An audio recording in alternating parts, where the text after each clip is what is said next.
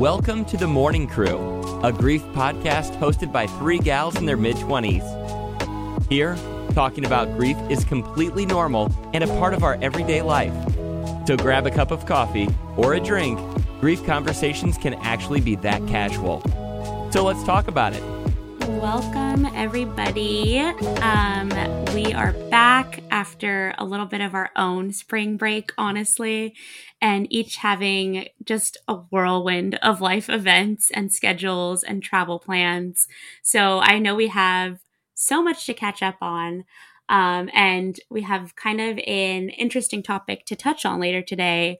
But first, wanted to get the updates. I'll start with you, Kelsey, because I know you had like barely any days in SF, I feel like, this past month. So give us your highlights, your lowlights, whatever you, you feel like sharing.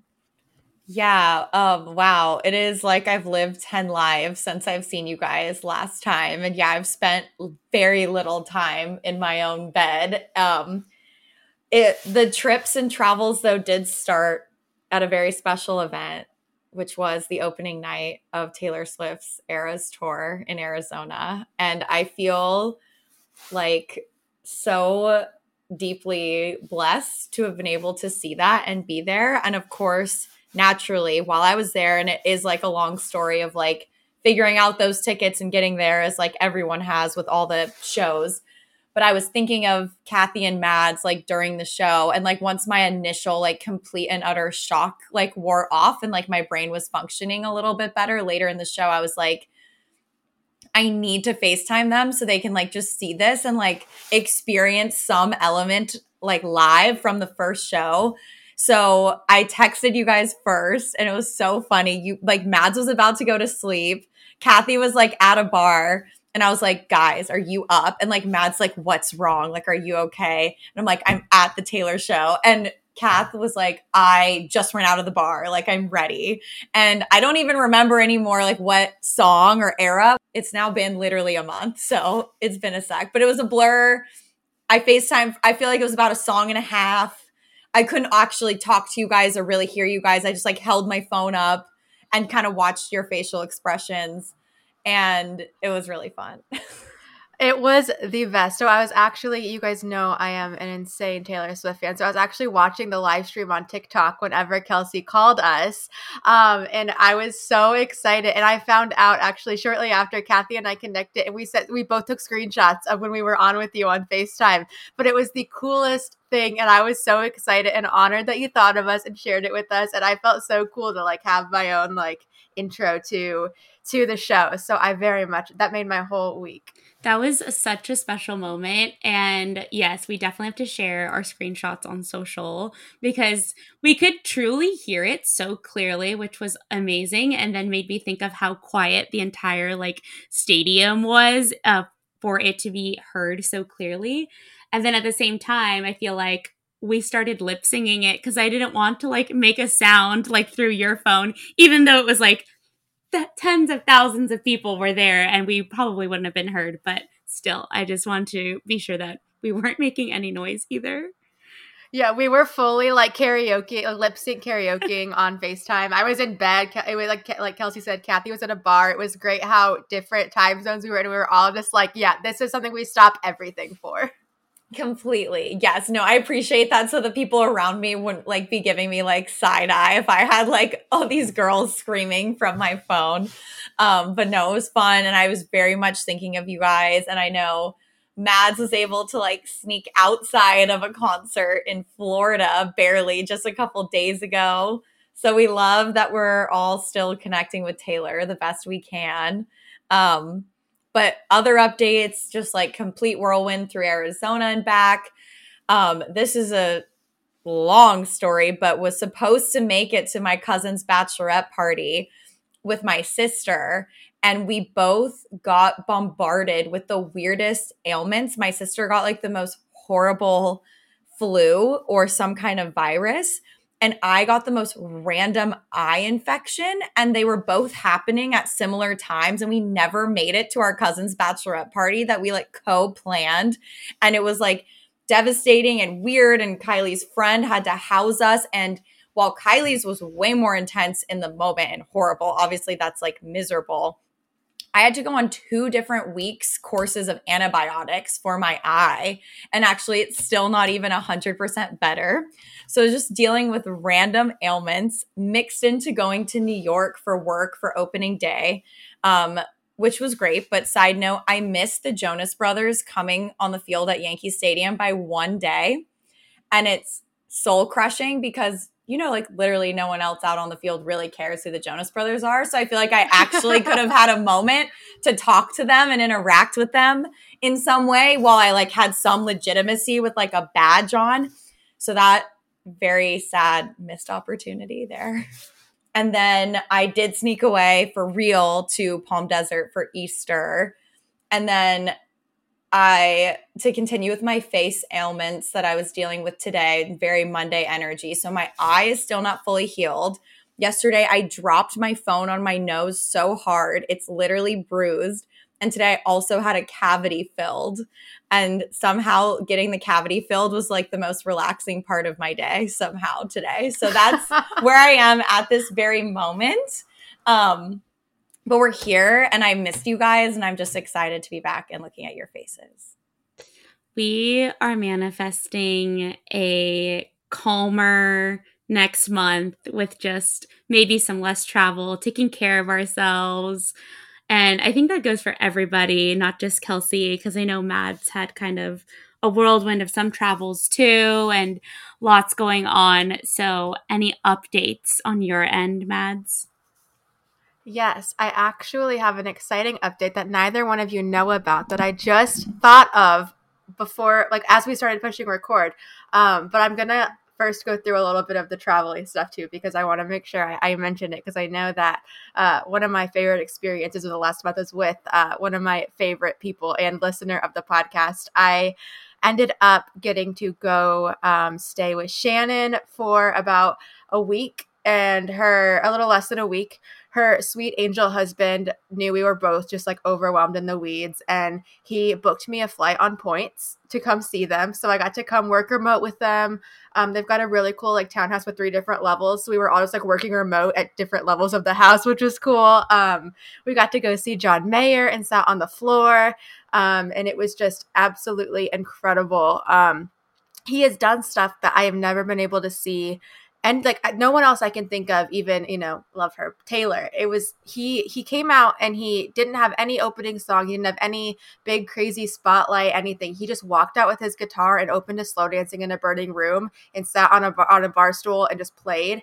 And the way he commands a crowd and just plays the guitar is so magical and incredible. And being there with my best friend and all of our friends, like with the, we went with the whole crew, crew we went to Coachella with, and I had one of her childhood best friends who's also very dear to me come.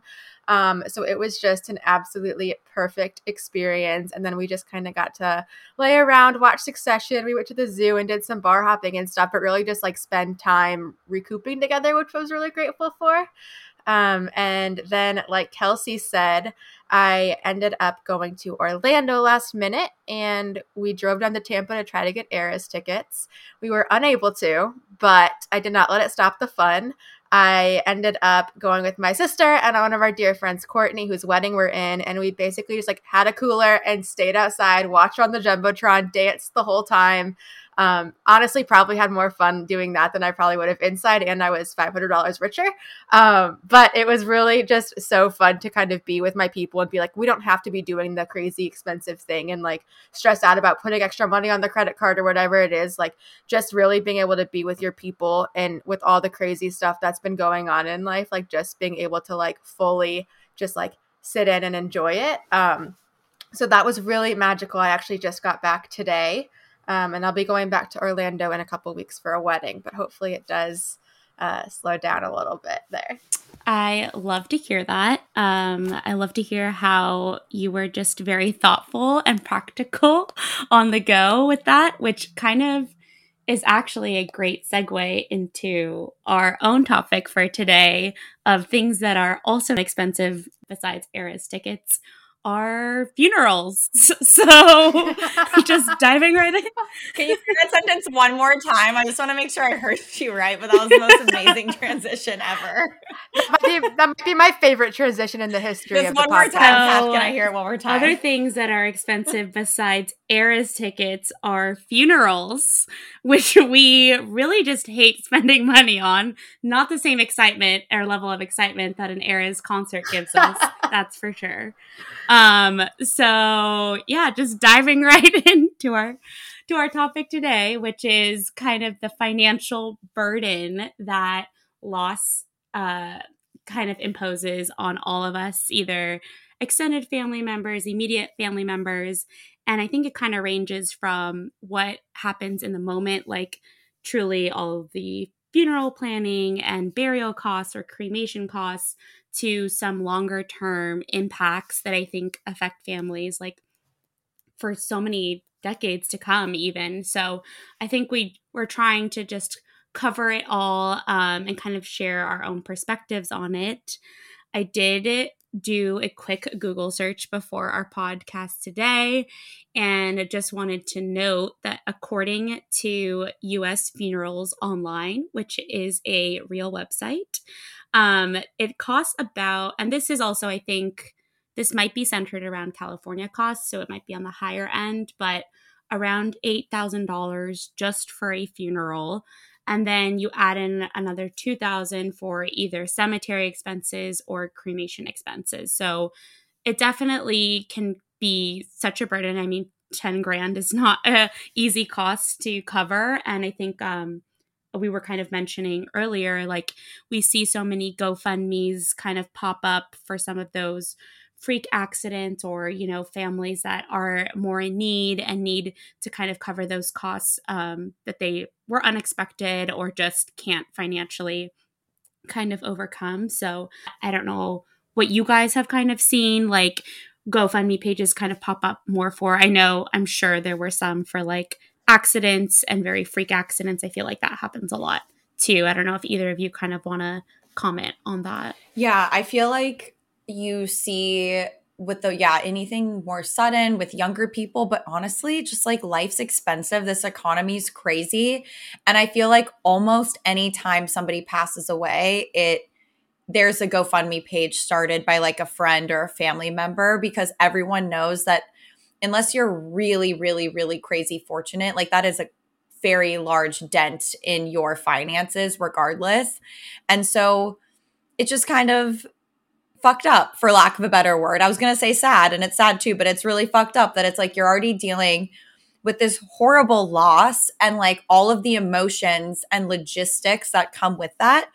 And then you need to send people in debt just because they want to have like a nice occasion to like celebrate that person. And sure, there's different ranges you can commit to, but like you said, burial and cremation, things that like kind of have to be handled in some way to be so expensive is just so shitty that like we have to crowdsource and have people come and help.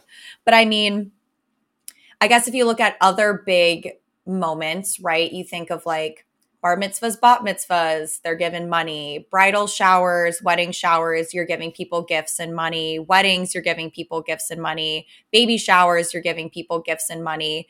But there's no like, funeral shower where you like get money beforehand. So I guess like the alternative is like a GoFundMe type thing. Or you just have like behind the scenes, like extra friends and families chip in. Like, what did people do before GoFundMe was a thing? But yeah, those are that's my take on it. No, I absolutely agree. And a lot of times it comes from those, like you said, those younger people and those tragedies. Um, but it kind of when we when we were briefly talking about it, I remember uh, my my grandmother on my mother's side, we've never they've never had great money, um, or been great at it. Um, they have a old barn house with steep stairs that I she does not need to crawl up and down every day to go to bed, but she's uh, headstrong and won't move.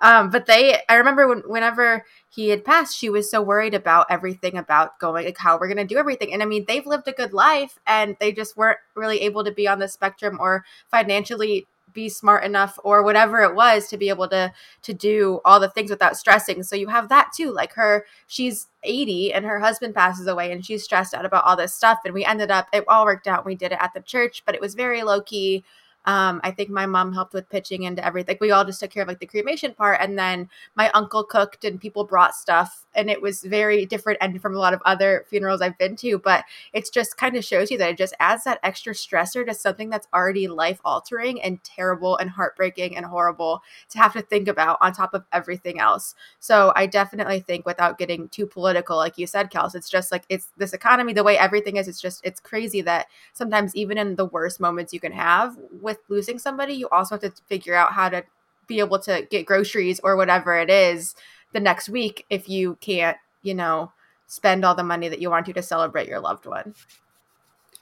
I think you kind of hit on some interesting point there, and this might be more like older generation or like more traditional thinking, but sometimes like it I'm sure that other people or maybe like and I'm good I'm talking real old school here.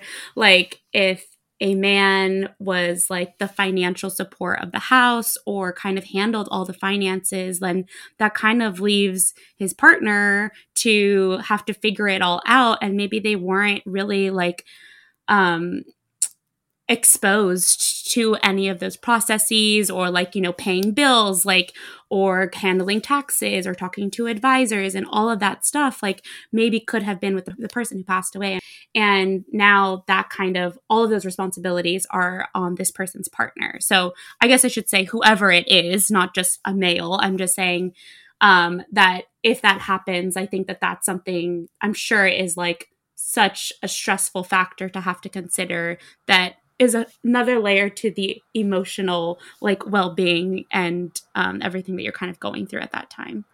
Yeah you, you hit the nail on the head too just by saying that and in thinking of even the other side of it is figuring out with my grandma because in the older ages i mean people we didn't talk about stuff like they didn't no my grandma didn't know how to pay the bills in certain ways that my grandpa did just to just to take care of since you know they were married forever. So just kind of figuring out how that shift goes um, is something that that is you don't think about it till it happens and i would be curious to kind of hear both of your points on it um, because you have both lost parents and you are also younger kath so i don't know if if you even thought because like I didn't thought about money when I was younger. I just thought you know nothing mattered. So I'd be curious to hear if any kind of whatever you're comfortable sharing, if anything shifted or anything comes to mind whenever we bring up that topic. Yeah, I can definitely share from my experience and.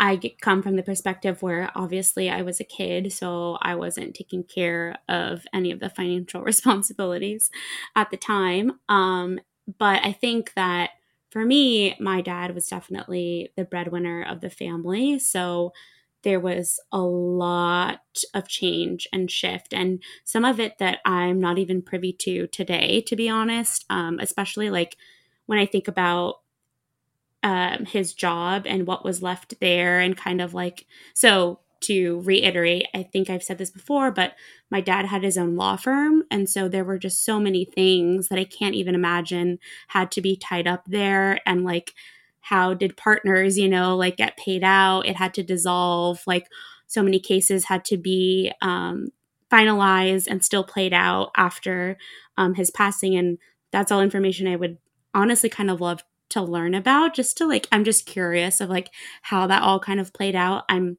i'm sure they had to kind of like finish and finalize all the cases that they were working on and then kind of um dissolve the partnership or the, the firm at the end of the day. So that's just one component of it. Um obviously that's his job and everyone that was impacted there his employees like the other partners and everybody there. But then there's obviously my own family life that also is impacted. And i think that I mean, my dad really had such a like rags to riches story, I feel like, and really made the most of coming to America and like kind of living the American dream and getting um, to provide more opportunities for myself than he had. And I'm so very thankful for all of the work that he did to do that. And so I think I uh, just first of all, just wanted to acknowledge that of my dad. And then second of all, like things definitely shifted after he passed. And um, not only, obviously, are those immediate expenses definitely a burden, but I'm sure all of the medical expenses that had to happen in that year and a half were astronomical. And so, something that I think just it's so shitty that anyone has to deal with that. And then moving into like the future, that kind of just shifted a lot of things for our family. And we did have a house. And so we were very fortunate to have that already. But like, it kind of just put all the pressure on my mom, right? Like now she was a single parent and had to provide. But at the same time, um, I think it's important to note like having and carrying this really emotional burden that's um, that you have can take a toll on the motivation that you have as well. So I think that that's something that I really saw with my mom um, that kind of led into like, okay, so first let me get my kind of well being together and just get out of this quote unquote depressive fog that we've talked about before I can even like think about getting another job. And I'll also note that my mom actually helped with my dad's firm. So technically, her job was also gone too. So that was something that she had to like kind of come to terms with. And I think it took a while for her to even be in a state, emotional state where she was okay working again. And like, again, this is definitely like a more vulnerable topic, but I think that it's important to note because I don't think a lot of people talk about how hard it must be to get into working again after bereavement and like like we say on here there is no actual timeline to grief and how much time you need to take off from work and all of that so I definitely, I think growing up, it was, I didn't understand like what was happening. I just thought like my mom would go straight back into work. Um, and as an adult, have come to realize like a lot of that emotional impact uh, or the emotional hardship impacted her ability to get back into the workforce. So I think that that's something important to call out.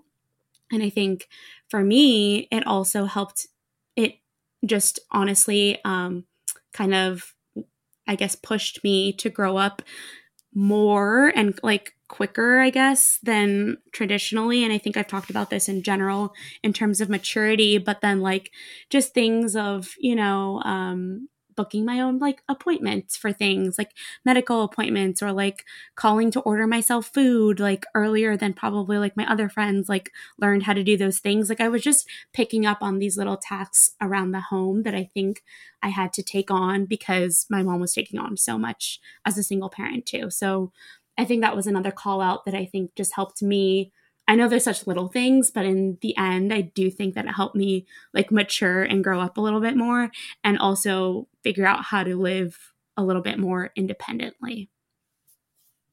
Thank you for sharing that. I know that, like you said, it was kind of a vulnerable topic. Um, and I'm, I'm going to have just a quick follow up question, and you do not have to answer if you don't feel comfortable. Um, did you think when you were younger, were you more aware that since that had happened, like you wouldn't go ask for extra money to go to the movies with your friends? Like, did you have that recognition when you were younger, or did it take till you were older? Because I've never dealt with grief at a young age. So I was, I'm not sure if I would have been able to come because I was always, you know, if my parents said I couldn't have money for the mall, I'd be sad. So like I just I didn't know if if that was in your psyche when you were smaller. That's a great question. I think that I I don't think I was as aware of that and I think I still a part of it is like I wanted to be I wanted to ignore the fact that we were in a different financial state and so I still wanted all of those things to happen and I almost convinced myself that they could um based on certain circumstances. And then I don't think it took until I was an adult to realize like how hard it was. And also, like, and also, I don't think it took me until my adult life to realize like what my mom was actually going through. Like, in my lens, when I was younger, I was just like, oh, this person has to provide for me, like, no matter what, like, just take care of me, like, in terms of like physical needs. And so and then also i think i also wanted like a little extra on top of that because i didn't want to be different than uh, my friends because of what had happened like i could have understood if we were started out like from like day one in a different stage, but to like go through the transition was really hard for me to accept. So I think that that was kind of like my thought process through it all. Um, and of course, I don't, but I don't blame myself. Like I was young and I didn't have any other way to understand. Um, no, thank you, Kath, for diving into this. I know for many reasons this is very vulnerable. Um, I'm curious if any of this shaped your initial decision to try to go more into the finance universe of work first like because you had this desire to like take control almost of like well that that happened to my family was very out of my control and sucks. Like i want to feel secure and be in control. And then of course it took you a few years to be like i don't like this. I'm going to do a job that i actually care more about. But do you think that shaped those thoughts early on? So, as much as I want to say yes, I don't think so. Damn it, I thought I hadn't made a really great connection. That would be amazing, Kels, um, if that all connected. But no, I think that the finance thing was in a different realm, just more so of the like, uh, I felt the pressure of my academia and like the caliber of work that I had to live up to to my dad's work and that finance would be a field that would live up to that kind of caliber um, and so I think I was doing that more so for other people than for myself and I had that realization a couple of years ago and changed it to work that I now want to do for myself. Okay, that also makes sense. That's okay. So there's a little yeah. bit of a connection. okay, okay. I I like it. I like it. Kath or Kels, um, after hearing Kath kind of talk about that, is there do you have any kind of parallels or I mean, I know you were more um you were a little older, so sometimes I mean I still don't have great grasp on money. As I said, I almost spent five hundred dollars on Eras tickets. Um, but do you have any kind of like any more awareness or how did the kind of financial switch of things um go up when your mom passed away? Yeah, I would say when I was younger and it was more like the medical bill side of things, I definitely did not have awareness of that. That, like, for the amount of years she was dealing with like crazy surgeries, I would just sometimes hear comments of my dad being like, Well, thank God I have like good health insurance. Cause, like, I'm guessing, like, if he didn't, like anyone in America would have gone bankrupt for the amount of surgeries and treatments. And I would say, I was very unaware of that. But for by the time she passed, I was more, not that I was like familiar with what things in the funeral and death industry cost, but I was more aware of the finances. And uh, since I, like I've talked about before, was very much in like the driver's seat for planning the funeral, I had to hear and be aware of like all the different dollar amounts and be like helping with all the different planning and um I would say also a big difference here is that though my mom had a lot of like part-time jobs that assisted, she was not the breadwinner of our family. So had the tables been turned, like I think the massive like change in the state of your household would have been different, but that was not as much of a factor. It was more of like, okay. And I literally just pulled up a note on my phone, right? Real official with money, no Excel sheet. It was literally an iPhone note that I was like writing down, like, this is how much the church costs. This is how much the flowers cost. This is how much the alcohol for the funeral costs. This is how much the rentals cost. This is how much to get pictures developed. This is how much for programs. This is how much for transportation for my family we were very like I think I've shared my family friends let us host it at their house. So we were very lucky that we didn't have to pay a venue charge. Otherwise, that would have been expensive. But we had to pay to get porta potties brought in and we had to pay you know we decided that cremation was the right move and we decided you know that's payment and then the you know grave site situation and that engravement and the spot and like all of that costs all of the money and it was just one thing after another. And we were in, I would say, a more fortunate situation than most that my mom's like family, like the grandparents' side and our other family members were like very on board to support in making you know the day what we wanted it to be. Like it was nothing extravagant out of this world but it was very nice and having the friends let us like do things at the house was really helpful. Um but it was a weird position to be in to like be seeing all of that and then like feeling like oh my god this is so expensive but also like my mom deserves the best but also like whoa this is all like adding up in weird ways and like oh thank god our family can help cover this but it's just like a weird and it's a haze and i'm like keeping track of things and i'm like diff- it, it's just all very it's an awkward uncomfortable unfortunate layer on top of everything else but yeah i would say because I was an adult and because I was like tallying up the grand total that I eventually like it was me doing that, not like my dad. So that was kind of a unique position to be in. And I like am exposed to the event planning world a little bit through my work and I have to manage like budgets for shoots. So I'm like, I had some experience with that, but I was like, this is such a weird way to be like, okay, I keep track of expenses for my work and have to keep ex- like it was just like this is not what I fucking signed up for at age 25 in life, but that's what I was doing. And so yeah, I would say Kath and I in this one have just different places in life, the breadwinner versus not breadwinner, like probably very different, but it shows how vastly complicated the dimensions of finances and death can be. Out of curiosity, did the numbers that we say at the or mention at the beginning of the podcast are in line with what those expenses were for your mom and you can just say above way above range or below range and i know even though your family was fortunate i think it'd just be out of curiosity yeah yeah what was the number you said again i already probably forgot. like I'm sorry minimum 10k all in is that including funeral or like also gravesite cremation? All of it. Was that everything? All of it. All of it above. Okay. Above. Yeah. For sure. And that's having a venue we got for free. But also like have I ever shown you guys pictures from my mom's service? There's not many, but like one family member took a couple. I'll have to show you guys like what the setup looked like. Like said in a weird way, I like created it just so you can like see it was like very nice, but um nothing, like I said, like over the top. But yeah, I would say the rentals, the food, the drink. Because also, let me throw this in here with the money. It's not a wedding where you get RSVPs. You do not know how many people are going to show up.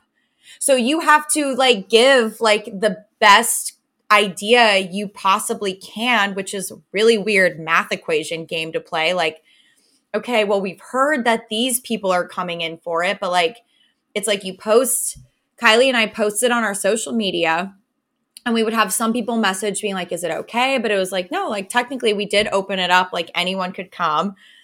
And we had to know, like, okay, this is the church capacity, and this is roughly the capacity our friend's house can hold.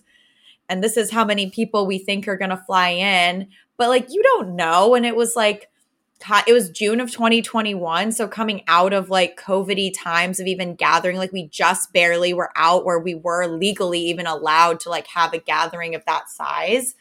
So you have to like get all this food and drink and like stuff.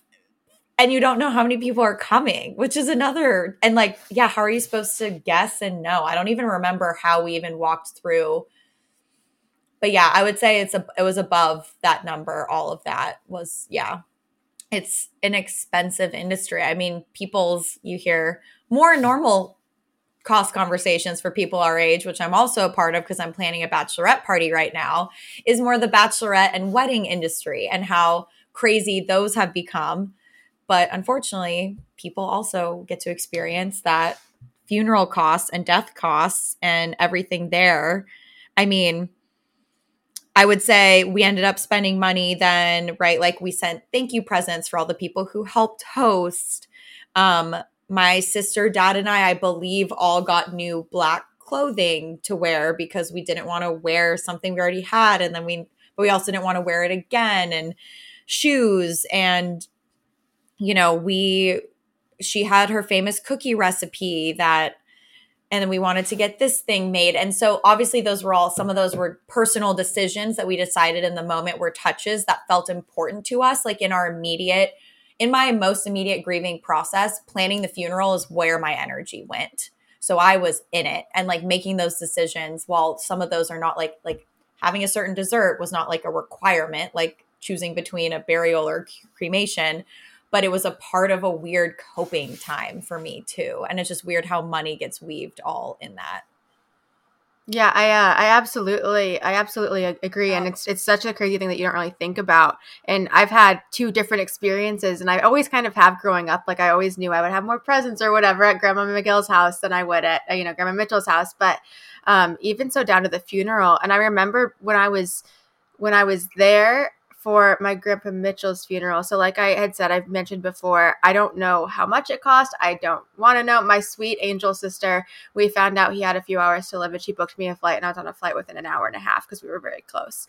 And I was able to sit with him as he passed away, which is something I'll always be able to treasure. And it's like even little things like that, like the flights and all of the all of the things that go into it but it is like whenever we were planning we did it at the church we did kind of like a potluck thing and i remember my cousin was pissed because her dad really wanted to use some of the like light up tree things they used at her wedding and she's like it's not a fucking wedding like it's not a celebration but we just they just didn't have the money to, to make it anything that they wanted that you know not that of he was worth or whatever but it's like we wanted to be able to celebrate him as as much as as we could.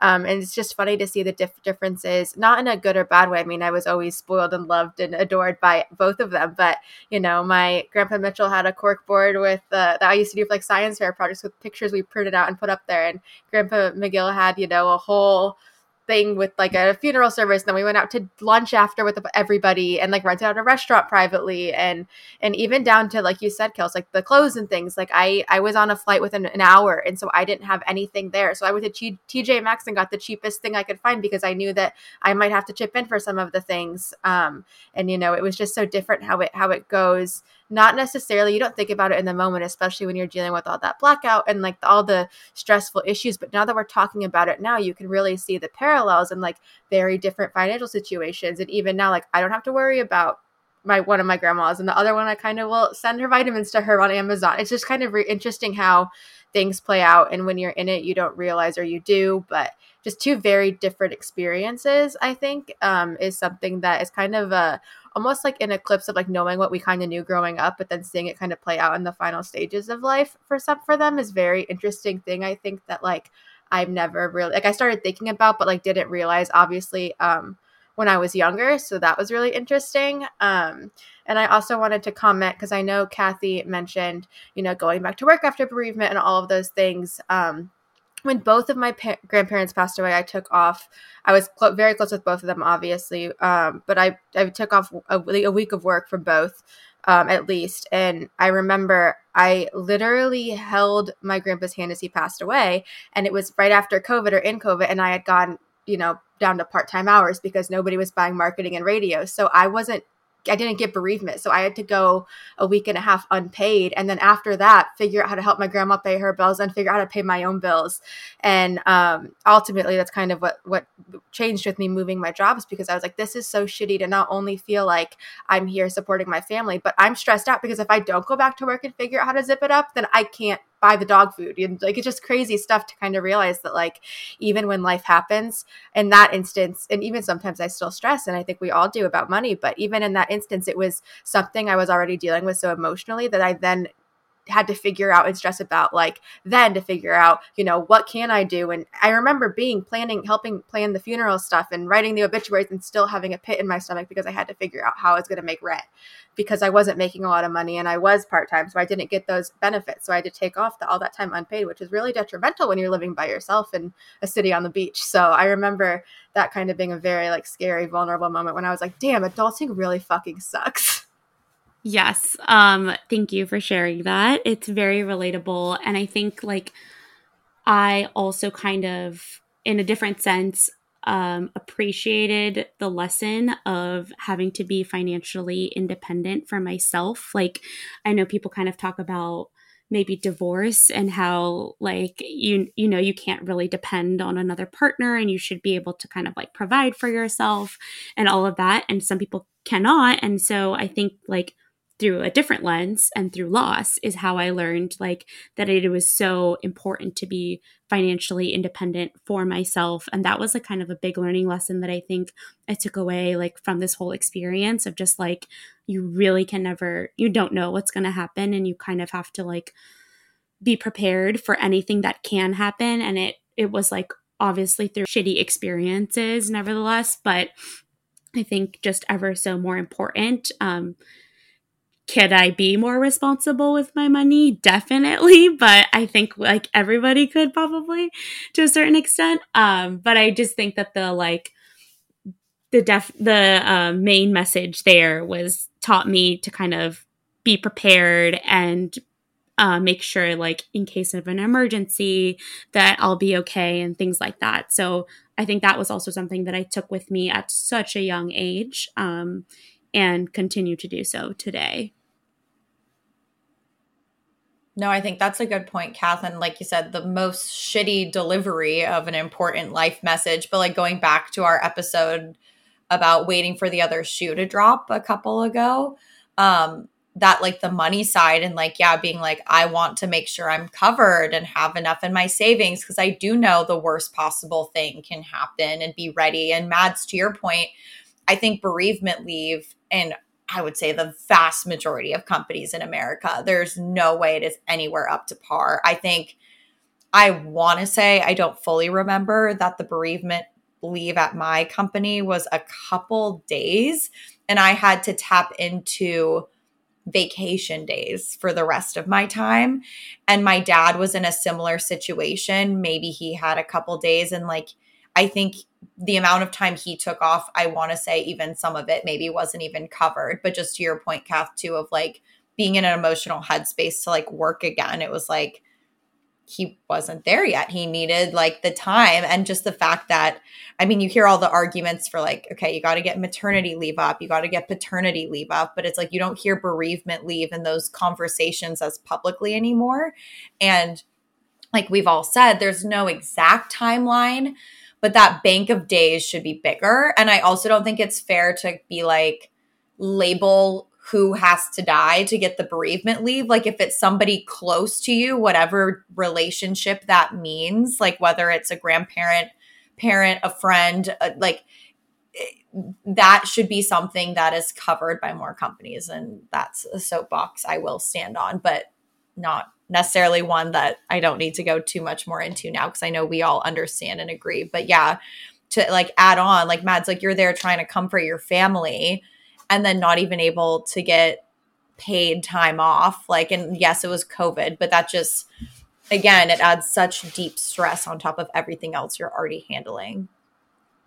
Yeah, you made a great point that I didn't even say because I just didn't think about it, but I did use my vacation time to get money. And then I had to miss my friends' weddings because I couldn't have vacation time off because I couldn't figure it out. And I started dog sitting. And the whole reason I did all of those crazy things was because of this whole snowball effect of just like shit, basically, uh, which kind of sucks. But I know I've been on the deep, more like happy-ish level. Um, I know I mentioned this when it happened, but um, we talked about, you know, Kathy, your dad having his own law firm. And when I talked about my friend whose husband passed away this past summer, she has her own company, and he was he was the breadwinner. Um, and so the GoFundMe was actually when we had they had made it, it was to help keep her business open, which I thought was a really cool thing. And like they covered whatever it was financially, but her sister who made it for her was like, it's to help keep the cycle studio open, which is so important to so many people. And now it's still growing, which is so great. But I don't think that would have happened if we didn't use that platform to be able to raise the money to keep her company open. It was because like God, I mean, how terrible if you were to lose your love of your life and then lose your baby. Like you're like you're like your work baby. Like that was their they did it together in the pandemic and it was i think that that was very um a cool way to see that you know the money and the fundraising and the crowdsourcing and all things we were doing was to keep her going which i thought was really cool because i haven't really seen that too often of well, usually it's to cover the funeral stuff but it was like to keep her going and being able to make an income and to keep keeping her own little dream alive on a on a positive side. So i thought that was always a really that always really made it an easier time to be like she's being supported. We don't have to worry. Like we do but like you know it was there was an extra layer of comfort there. That is really nice that that is what kind of like was where all like the donations were being driven to. Like i feel like that's just almost more of like a beautiful thing to witness and see like a gofundme page for. Like even though obviously we can't avoid depressing situations i think it maybe adds like a little bit more light into like continuing continuing a legacy of a person who has passed. I think that that is something that like kind of resonates with a lot of people. And I think that they find themselves contributing to those types of um, goals or missions.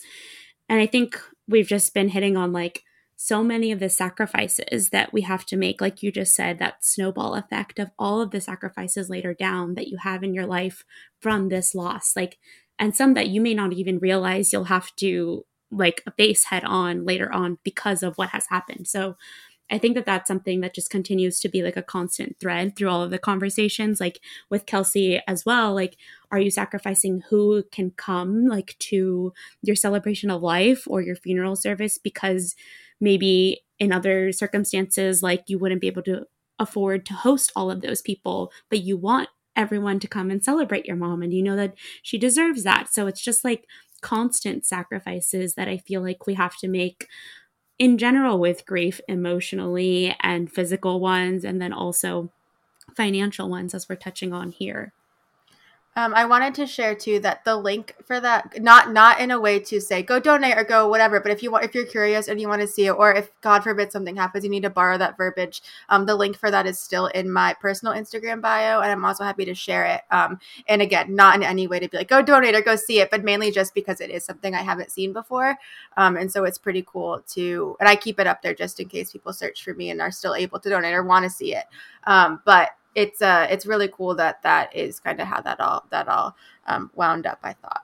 I wanted sure. to touch on that part. No, thank you for sharing that and throwing that out there. I think the idea that people do like donating money in somebody's name or donating money to the cause that that person was passionate about or to the foundation of the disease that they passed away from is like an interesting angle too where it's like if there's not a GoFundMe um, like I know a lot of people, or like you decide when you write in an obituary, like either to direct people to send flowers or direct people to donate money to a foundation. And like in the social norms of somebody passing away, it's like send flowers to the house and then donate money in their name to something. And it's kind of a like trying to take a step back and like think about that. It's kind of interesting. Like I think a positive thing, but just the fact that that's like people feel the need to do something and that's something they feel is productive to do. So I know I believe we put the American Cancer Foundation and we got a lot you get like notices like when people donate in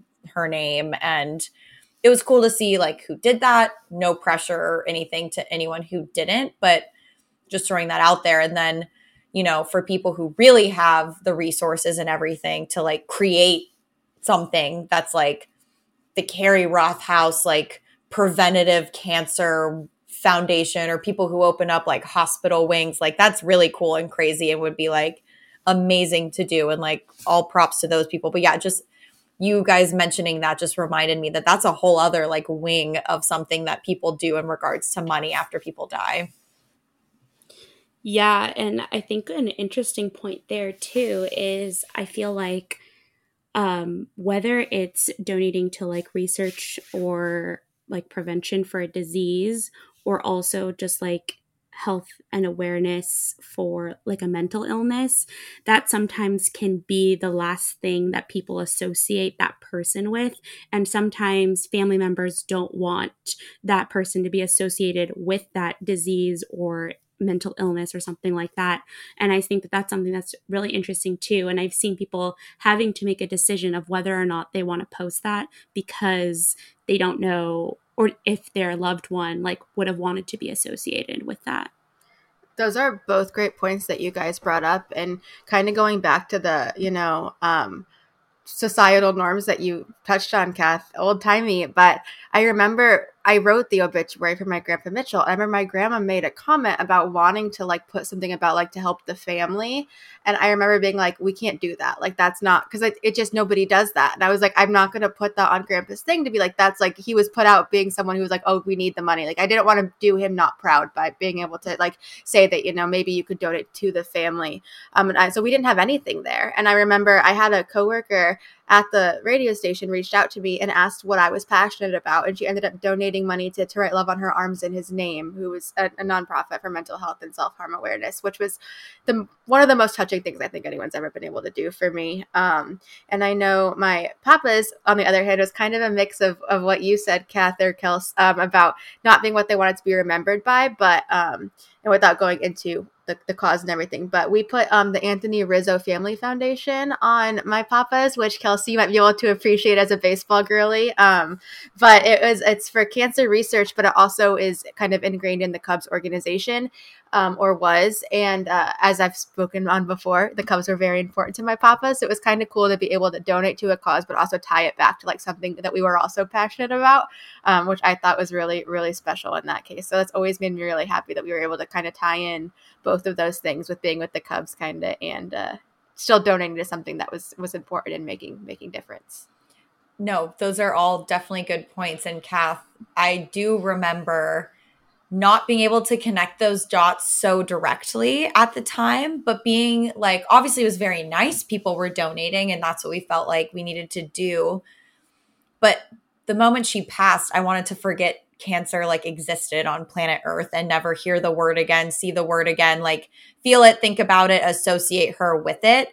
So seeing a lot of things, yeah, with her name on it, with the American, it's like, but that's the last way I want to remember her by. Like, obviously, it's a beautiful thing to donate money to a foundation that's doing something very important. I'm not trying to take away from that, but you're actually making me realize like I wasn't really able to re- like think like why, but it's because of that. Yeah, it's like you know, every picture we had up with her at the service, obviously she's young and vibrant and healthy and like as we say like when you deal with somebody who's passed away from an illness you like instantly just want to like flood yourself with memories of them being healthy.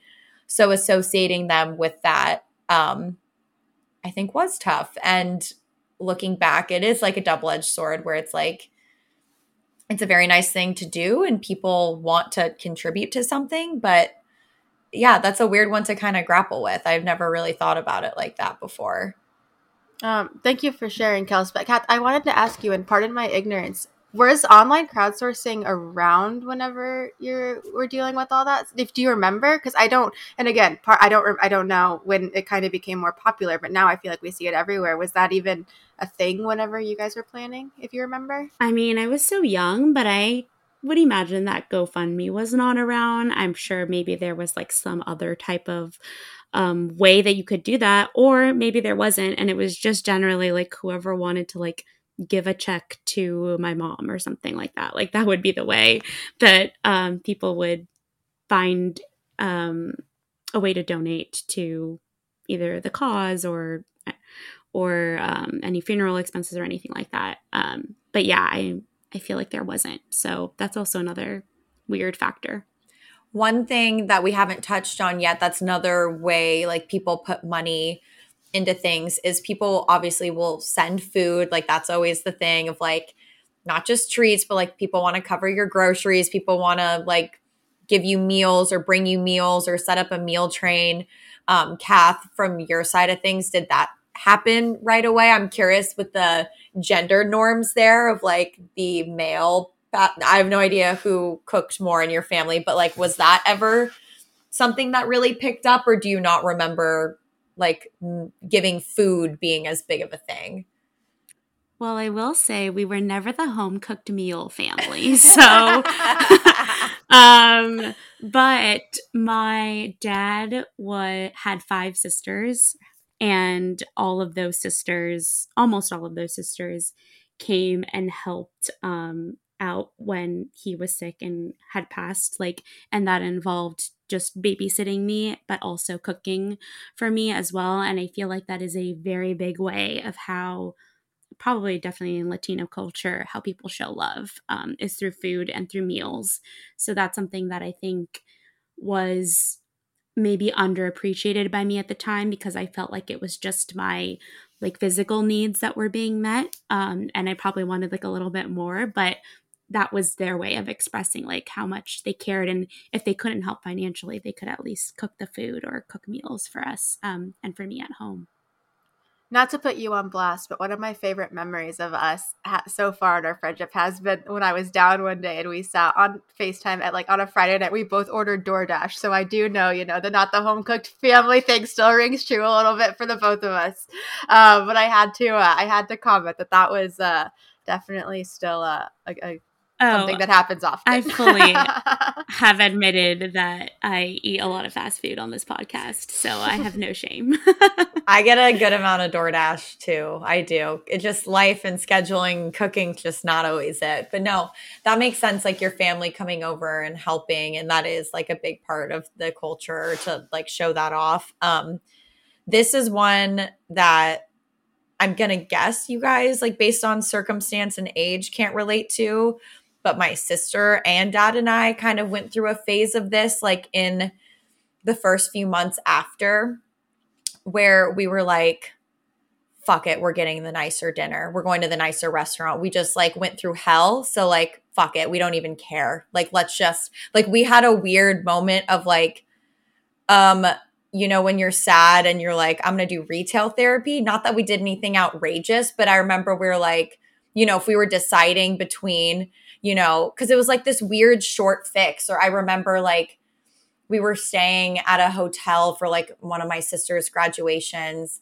And my dad, who would never do this, like slightly upgraded our room because it's kind of like a, well, we deserve it. It's like we just went through hell and back. So, like, we deserve this thing. And who cares? Like, there was this brief moment of that energy. And like I said, I don't know if you guys ha- would have experienced that, but like, I wonder if anyone else out there listening did, where it was almost like a weird way to like reason why spending a little bit more money because it's like you just went through hell so you like deserve to treat yourself but it's like that's not sustainable and probably wasn't healthy but like can't be judgmental of what we were like in those first few months. Obviously we were just getting by what we are getting by and if you know the nicer hotel room or the nicer meal made us happy that day then that was a win for that day but it's just so weird that money was kind of like anchored within that. And I remember my sister and I would feel a little like, eh, like at some point, like we need to, you know, like tone it down a little bit. But at the other hand, it was like a weird way to have fun or like make like the shitty days after feel a little bit better. I think I feel that way today.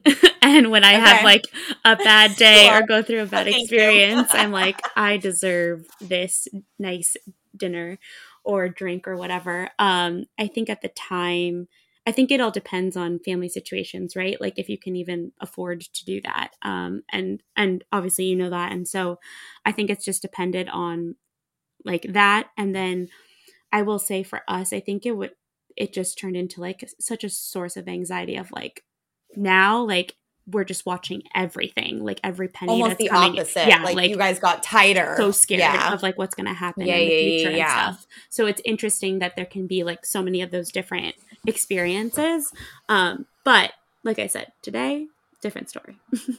I mean, I did just say I had a bad day and I ordered Olive Garden on DoorDash. So I mean, there's that for it. But um, I think it's a it's an interesting. Uh, I love that you had that experience though, Kelsey, that you were able to have that experience with your your dad and your sister. Um, I think we did it in a little bit of a way whenever my um, grandpa had passed away, because like I said, my mom and I had flown up separately, but we're up there and we didn't live in town. And typically, even this last weekend, I was sleeping on an air mattress in my friend's bedroom in Orlando. But we're very much like we're all together. We're coming to see each other. We stay with each other. Um, but we on that trip when we came back for the funeral and we went home for a bit and we came back to, to plan everything we were like let's get a hotel room. Let's kind of have our own space. And so we got a hotel room that had adjoining rooms for me and my sister and then my mom and her best friend so we could have our space and like go in. But like we're typically i mean we're you know we're just the same way that i am with you guys. Like i'm like kathy i'll come to la and stay at your house with your mom and you. Like it's just like we're very much so like we're together people. But i was really impressed because i don't see my mom very often make those choices to spend a little bit extra money or kind of do the thing um, just because I think that's how she was raised. And so I was really grateful that now looking back on it, I mean, it was fun. We had wine and we went to the pool and like when we needed a break. But it was nice that my mom had thought, even in her stage of such heavy grief, that like she was able to set not only a boundary, but like we can spend this money and go get a hotel. Like we don't have to live this way that we've always had. Like we don't have to stay in the farmhouse if it's going to be sad because that's where grandpa passed away.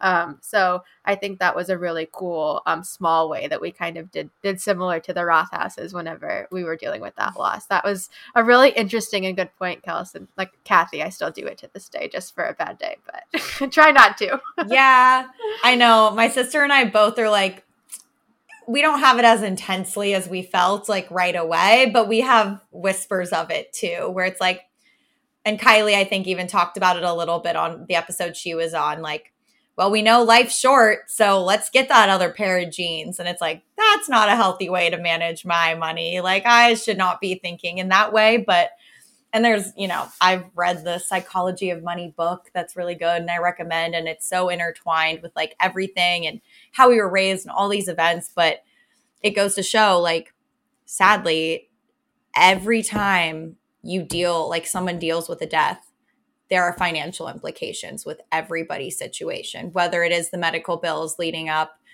whether it is a family's financial situation just being completely crushed, whether it is like funeral expenses and burial expenses, like everyone listening, like if you've gone through a loss, like you know it and probably have your own unique experience with it. And if you haven't gone through a big loss yet, it's something to keep in mind because sure as hell was not anything anyone like really teaches you about or fully prepares you for like what all of those things mean we didn't even really talk about wills and things like that and that if you're older and are prepared like you leave a will but if it's young or if it's sudden you don't have that and that leaves and just like the way that money can really mess with like family dynamics and create drama we really don't need to get into that but like Succession. that's something Yeah, literally, literally. like it, it, it, like every movie and TV show, like you have those tropes of like someone dies and someone's random relative is like trying to like take things from their house or like jumping to get money. Like there's just you cannot like pretty much like death and money are married. Like they are intertwined. There are complications with it both. So it, like I feel like we've maybe very loosely dabbled on it throughout the episodes, but I think it was definitely warranted to have this episode and like could even dive deeper because there's so many different ways it impacts it. But shout out to Kath for picking this topic for today because I definitely think it's an important one. Well, I have the perfect tie-in with all of the things you just said because I was going to echo the same thing you said. I think we could we scratch the surface. There's so much more we could get into, like you said, Kels, with the like, I'm going to take this, I'm going to take this. Um, but also wrapping it back out to Kath and to end on a happier note, we did get so excited about the era's financial situation that we skipped your update. So I wanted to hopefully end on a little bit of a lighter note since this was kind of it was a lot. I know you're like the queen of Miami lately, and I kind of wanted to end round it out with you getting your chance to kind of catch us and everyone else up on what you've been up to. Great call. Your Miami looks have been amazing, by the way. Everyone follow Iconic. Kathy on Instagram. If you don't, her Miami looks are fantastic, but you have been to Miami like five times in like three months, it feels like. She's gonna be in Revolve around the world next year. oh my gosh, I wish. Um, Okay, honestly, when you just said that, I was like, what have I even been doing for the last month? I thought I literally forgot.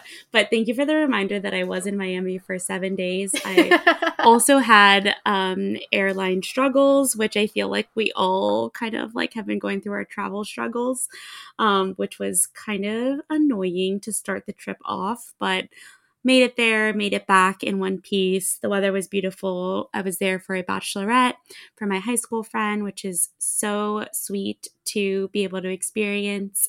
And then we kind of extended the trip to um, just the high school girls and have our high school girls trip, which I've said on here is kind of like my favorite moments and like time of year. So that was really nice that we just had quality time with each other um, and just kind of like kikiing and asking each other who we would have dated in high school and stuff like that, just like getting silly with each other. So it was really nice quality time. Um, I will say my one highlight was seeing Tom Brady at the second resort and hotel that I stayed at. Um, not that I'm a huge Tom Brady fan, I will just point that out, but since then he's one of the greatest of all time and that's just kind of like a fact and not really an opinion it was pretty jaw-dropping. And just add that into my celeb spottings for the last year that was probably a top one even as someone that i don't really like Speaking of celeb sightings, I also just need to put a note, not uh, go into it, just a pin in it, that next time we catch up, we still have to at least mention the Vanderpump Rules saga Kath oh, as our yes. catch up because Definitely. we've also been really, really high on that. So I need to make sure we circle back to that. But Kelsey, if you want to take us away. Yeah, no, Tom Brady, I'm with you there. Not a fan, but like would still be iconic to just see him. And of course, you saw him in Miami. Yeah. So interesting. So, but like, that's a fun one. And I'm glad you had fun with all your high school friends. That's just like true, genuine fun. People who have known you for so many years. There's something very special about that time. So, good callback, Mads. Don't want to leave Kath like hanging there. Didn't want to let her off the hook. Um, but thank you, everyone, for listening to this somewhat chaotic, but that's representative of how money can be um, episode yes, and good job calling it our spring break. That's literally what it ended up being. We will definitely be back on a more normal schedule from here on out, but definitely follow, subscribe, write a review, send it to a friend, send us an email, any of the above. We appreciate you. Thank you for listening. Bye.